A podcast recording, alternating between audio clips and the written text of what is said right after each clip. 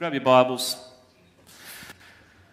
We're going to head to Matthew chapter 6 and pick up a theme that we've been weaving through the last month and a bit. And before we get any further, let me just pray for us.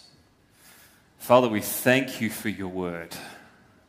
We thank you that your word is alive, that it is active, that it is able to accomplish, not only able, but you say your word, as it's proclaimed and sent forth, it will accomplish all that you send it forth to do. It never returns void.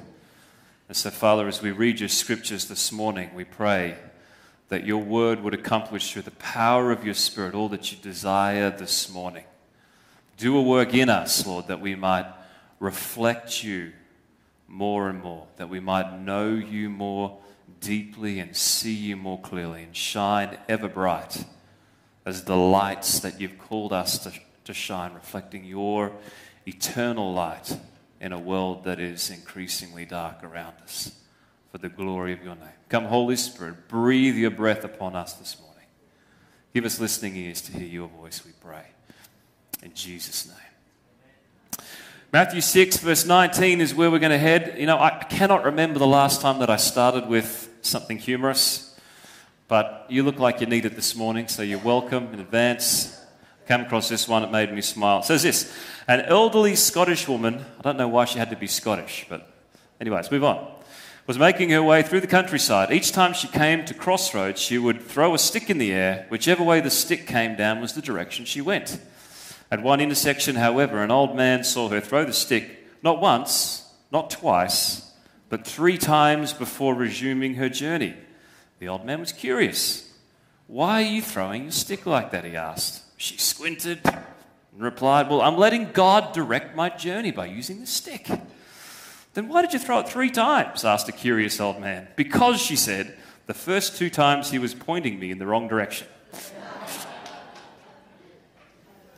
I thought that was humorous.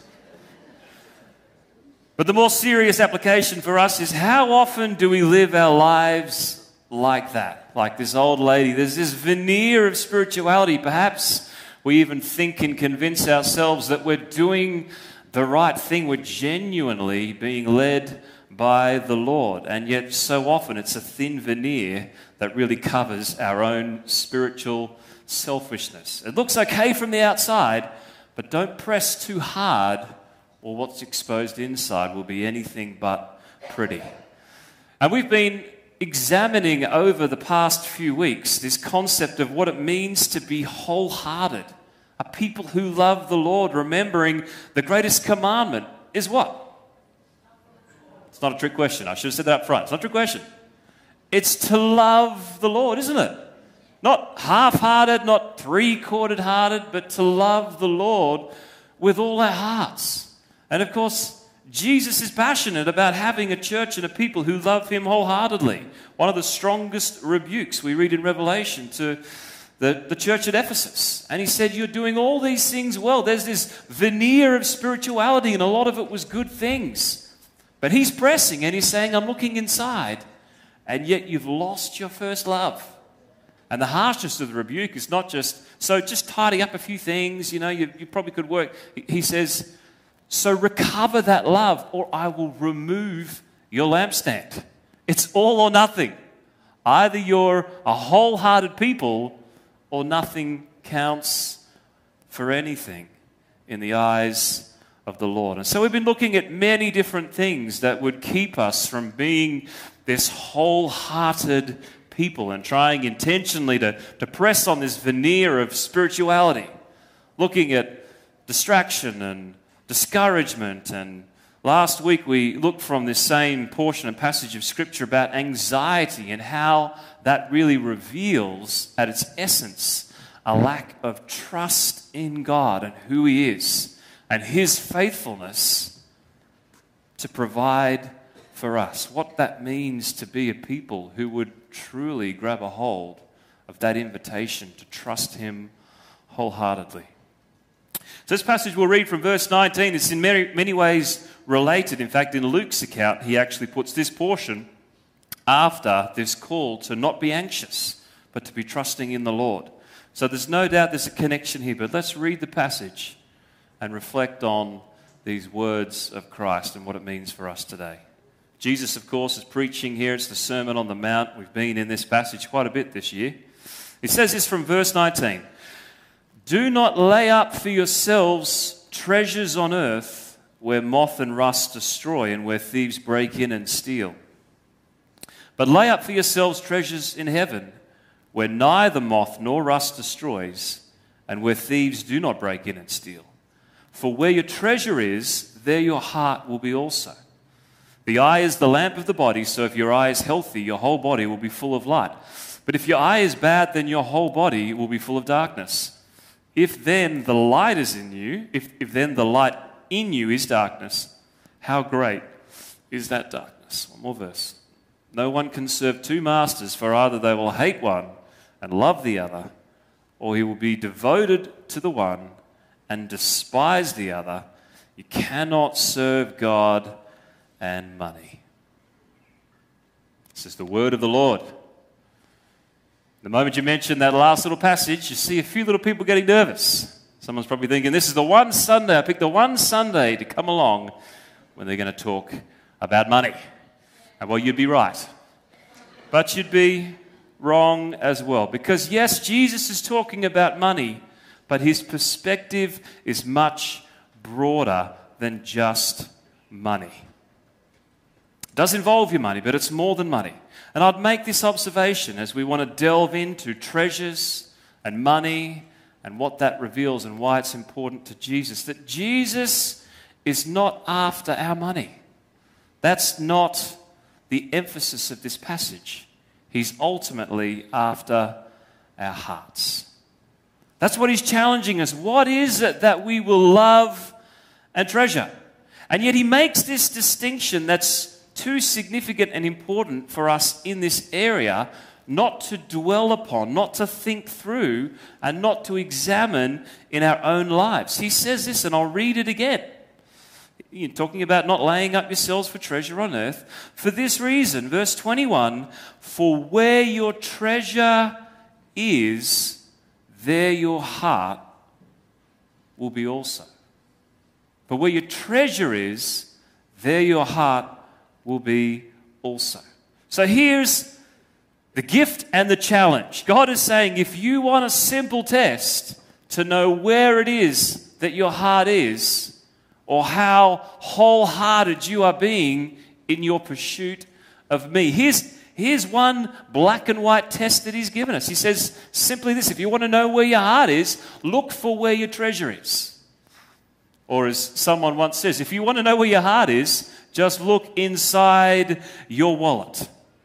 We have here a window to our souls, a gift, and probably most of us would say a challenge. See, have you ever had an x ray? Who's had an x ray? Not as many as I thought. Well, I've, I've personally never broken a bone and needed an x ray. And if we did 12 years of parenting successfully without ever needing an x ray, and then we had three broken bones within a period of about three months. Three different kids, all different accidents, all on holidays. So you can imagine we had a wonderful little three month period there. And in one of the instances, the break was very obvious. It was a broken arm, and this particular daughter had done such a good job that she'd broken all of the bones in the arm, not just one of them. It was, I forget the specific term, but not good is what I called it. It's my technical term. And I knew the moment that she'd done it that something was particularly bad. Not because of the screams, but because of the silence. That's when you know something really serious has happened. And she was white as a ghost. And I thought, oh dear, that and the fact that the arm was perpendicular and in a completely different angle than it should have been. It was a full arm cast, and it was a quite a journey for her. She was very brave. The other two breaks, though, were not nearly as obvious. They both involved the collarbone. Extremely painful, but extremely hard to diagnose and tell. And in fact, we do have, other families might have this, we have some of our children who are not quite as tough and they can be hypochondriacs. Anyone have one of those? Any, anybody one of those?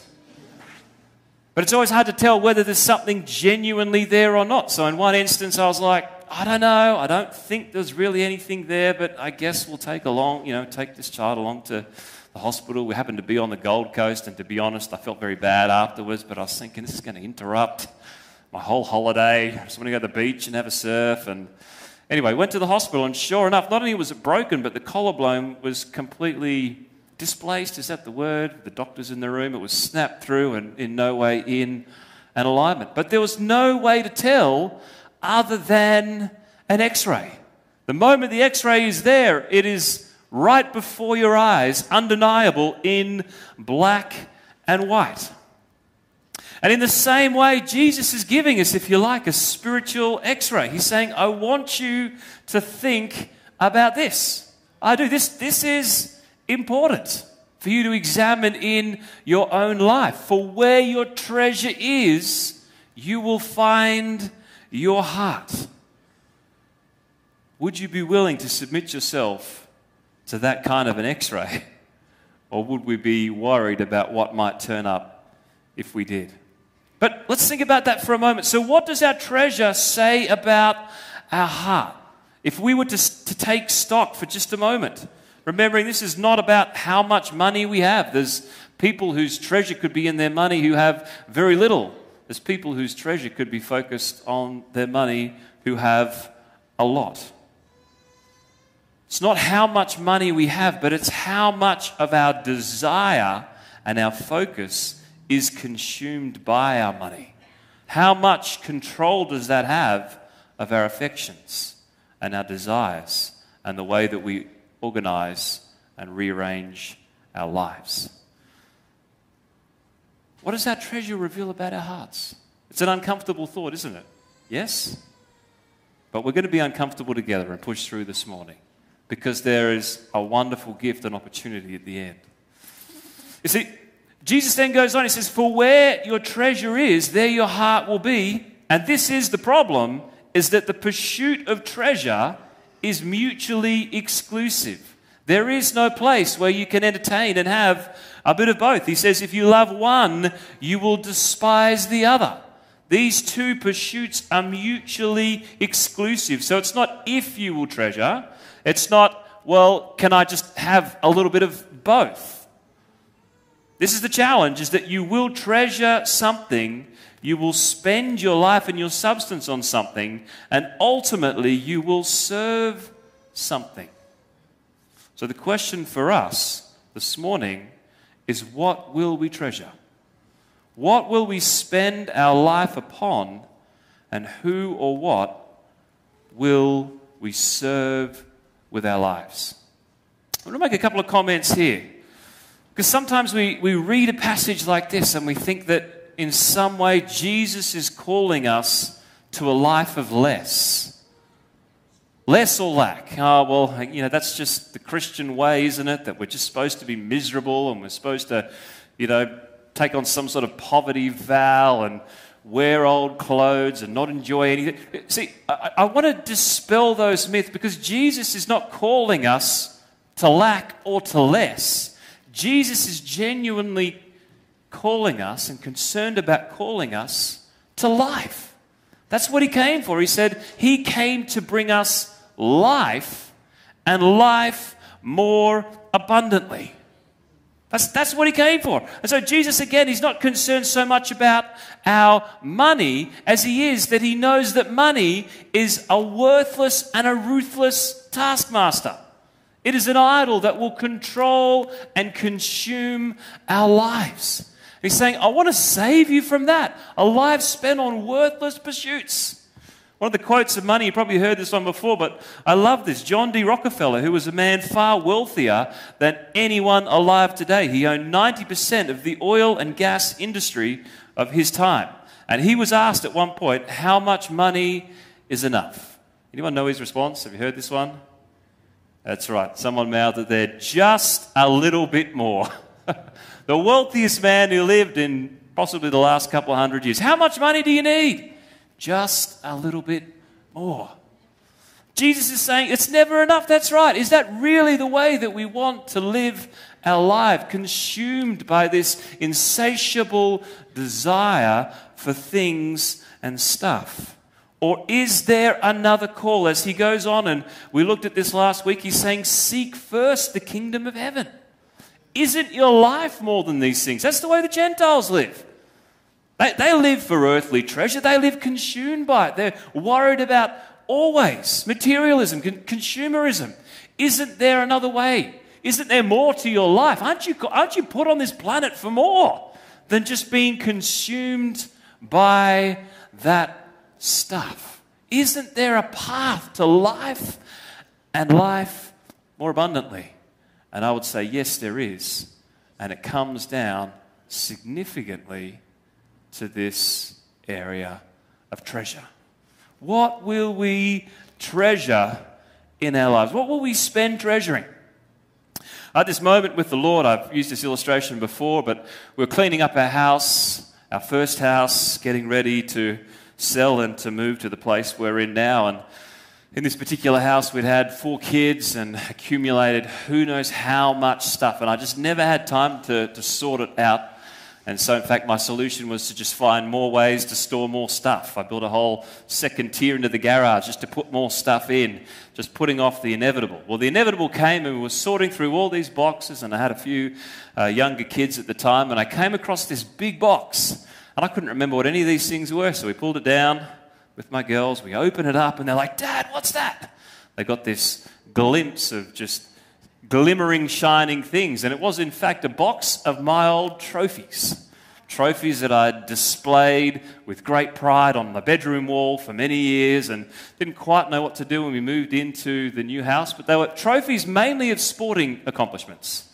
I was a decent student, but certainly didn't win many awards for academia, but I won a lot of trophies and awards for sporting accomplishments. So these were ribbons, these were trophies, these were the pride and joy of a young man's life, the successes, the, the victories, the spoils of war. So we opened the box, and my girls were like, Dad, what, what, what is this? What's in this box? I said, Well, take a seat. Let me tell you what is in this box. And so we began on a journey, and I was telling them victories and the struggles and the battles. It took about two minutes, and the eyes were glazed over. Oh, Dad, I thought there was something interesting in there. Is, it, is, that, is, that, is that it? Is that really all you got? And I thought, isn't it funny that, that there was my box of a life spent with, in the eyes of some, perhaps some significant accomplishments, the trophies of this life. And at that particular portion of my life, let alone as I take one step from this to the eternity, they're absolutely good for very little other than exactly what I did, which was put them on the top of the rubbish, the rubbish dump and send them off where they needed to go. I'm not a hoarder. So there they went, all the trophies. The greatest of my human endeavors reduced to nothing more than a glittery adornment of the rubbish dump. That's what Jesus is calling us to think through. What is the focus of your life? Will it be for trophies? Will it be for the treasures of this life? In the scheme of eternity, what do they count for? Or will it be a life spent pursuing the treasure that will never be destroyed? Moth and rust cannot touch it. It is, it is of eternal worth and value. Trophies or treasure. And there's something about that particular divide that reveals a very significant part of our heart. Jesus is calling us to a life that is full, a life of fruitfulness, and a life of abundance. And that's found as we treasure Him. I want to make that point just one more way quickly, and then we'll bring this time to a conclusion. I've been looking with some interest at the recent uh, census results. Has anyone had a chance to kind of look through? There's a big census that occurred just within the last month or so. The ABS has re- released, begun to release some of the statistics. Some fascinating ones in there. You probably have seen that for the first time as a country, we are less than 50% of a population that subscribe or would nominate themselves as Christian. 43%, in fact. But that is all. Down from 2016, it was 52.1, so we were just over the 50% mark. If you go back 20 years ago, it was around 61%. And of course, if you go back far enough, probably a generation or so, it was over 90% of people in our country who would subscribe to some sort of Christian faith. That's amazing turnaround, isn't it? In a generation, but particularly in escalation over the last 20 years, moving away from being a people as, as a nation that would subscribe to Christianity. And of course, the no religions up to nearly 40%. It was, it was interesting watching some of the main news streams grab a hold of that particular statistic and holding this up as some great triumph of modern secularism. We're a progressive nation. Look at us, how we've turned away, or we've evolved, or whatever word they might want to use, into a modern secular nation. What I find fascinating, and the reason that I bring this up, and I know we've talked about it this year and many years, is that with this particular turn, we're seeing what I think is an incredibly revealing and strange experiments. We're in the midst of a strange experiment, and it's this. As Western nat- nations that have thrived under a worldview based on Christian principles, which we have, with these notions of equality, freedom, purpose, meaning, all derived from a Christian worldview, and we're now turning wholesale and with increasing speed away from that foundation. And earlier in the year, I, I referred and mentioned a guy by the name of Tom Holland who is writing from a secular point of view. He's not a believer. But he, as as well as many others, are sounding the alarm bells and saying, hang on. He calls it, we're moving as a society into a place of unanchored faith. We're trying to hold on to all of these values of Western society, but we're chopping off the branch that we've been sitting on. And, and secular people are, are calling this the greatest disaster in a generation. We're creating this vacuum of identity. There's another statistic that grabbed my eye this particular week. So, this is the question we've got to ask with that turn away from who we are as, as a country, who we have been. Are we genuinely any happier? Are we, are we better off? Is this great descent into secular humanism something that is of benefit to us as a country? One particular statistic, and this is from the Australian Institute of Health and Welfare, they did a, a national study as well, which was released just a week or so ago. July 2022. And it said this that the proportion of Australians who are accessing subsidised mental health related services, so these are people who are actually diagnosed with all sorts of mental conditions, they're seeking help for it, has more than doubled in the last 10 years alone. And as I delved into that, the interesting thing there, you know, what, what area or what age group was the area of greatest increase? It was the proportion of people 16 years and under. It was the kids. What is the product of this shift away in modern secular, secularism and humanism from a Christian and a biblical worldview? It is that we have brought up a lost younger generation. As we've told this younger generation that everything is it's for them, it's about them, and it's never beyond them. We've developed this system that has driven them towards the fragility of their own personal desire.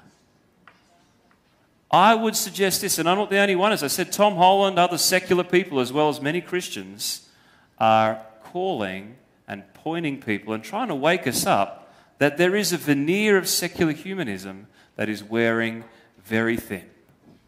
That we are a generation that will see in the next 10 years or so people, and I pray and believe, turn away as this gap between what secularism offers and what it provides widens. As we see this endless promise of self improvement is nothing more than a mirage that leaves us thirstier than ever.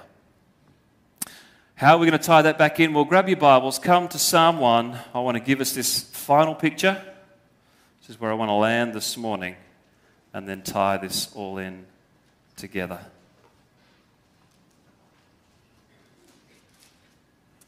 See, Christ is calling us to life and a life lived in abundantly. Even though we live in the midst of a world that's calling us away and to everything else. Someone says this Blessed is the man. I've got a little note here in my particular Bible, just for the ladies amongst us, and says the Hebrew word here is to portray a representative example of a godly person. So there you go. Blessed is the person, the man, the woman, who walks not in the counsel of the wicked, nor stands in the way of sinners, nor sits in the seat of scoffers.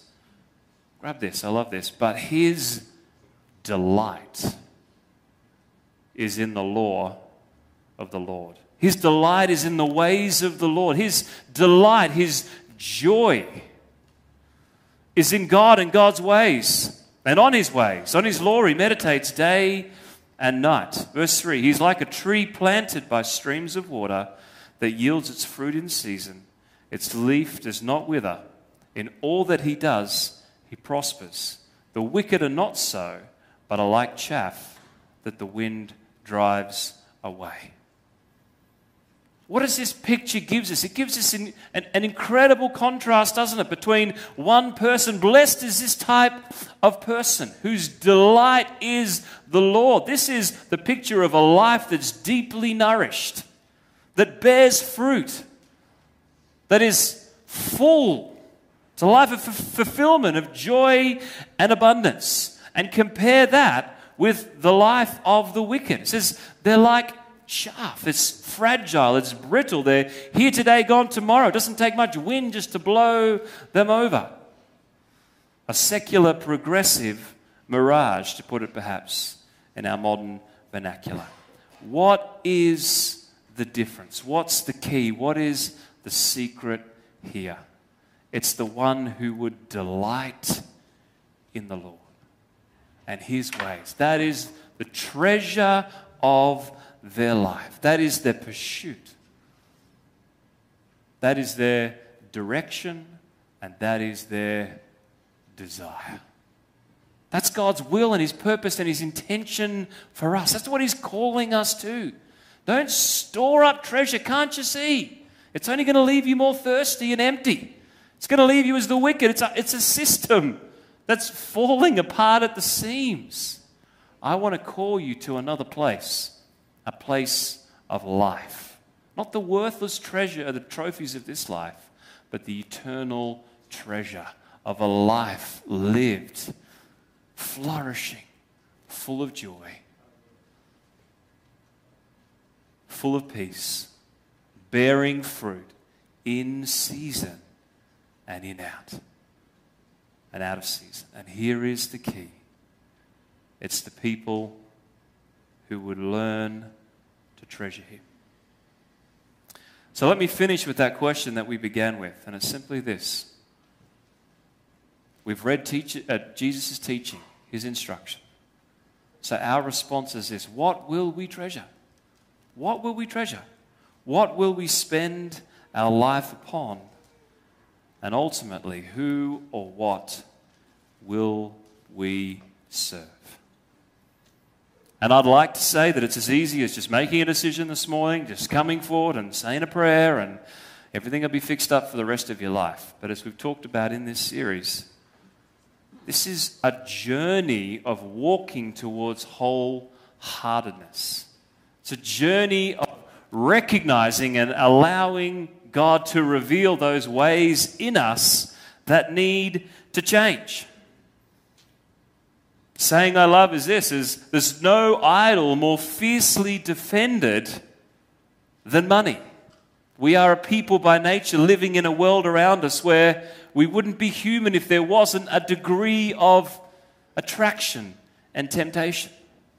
And so it's having the willingness and the boldness to stand there, if you like, to use the analogy again, in the midst of the spiritual x ray and say, Lord, would you reveal my heart? Not once as we sit here on a Sunday, but Lord, I want to walk upon that path. Daily, would you reveal my heart? Would you show me where my treasure is?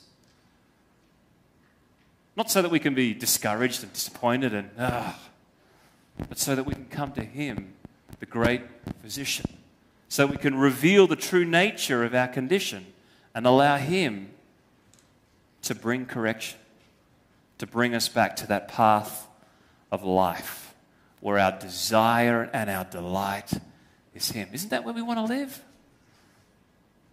Where we're nourished, where there's life abundantly, where there's joy, where there's peace, not just chasing after all the things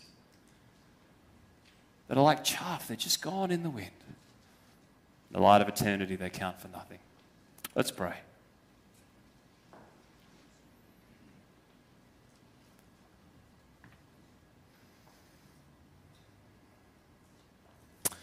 Father, if we are all truly honest, and I hope if we can be honest any place it's here in your presence, gathered together as your people, knowing that none of us walk the planet in perfection, but knowing that it is your good grace and your goodness that leads us towards repentance. Lord, we acknowledge that we can easily be a people who have many idols fact, it was Luther who once said, The human heart is an idol factory. And Lord, there are fewer idols with stronger appeal and pull, particularly in the world in which we live, than this area of treasure and money.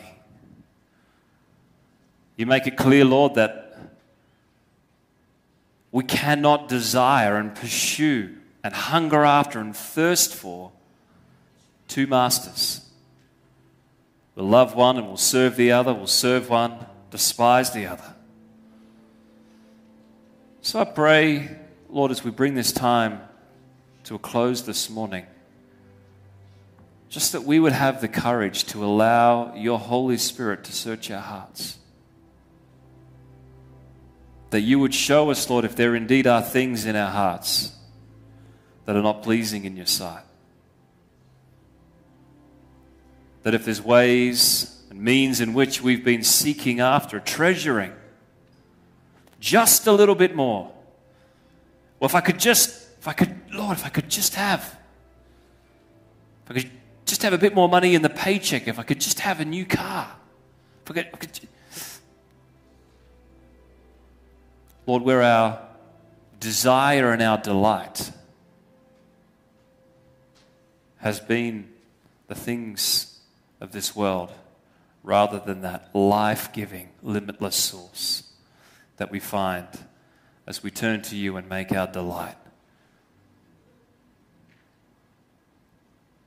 the Lord Himself. Bring us back to that place, I pray. In Jesus' mighty name.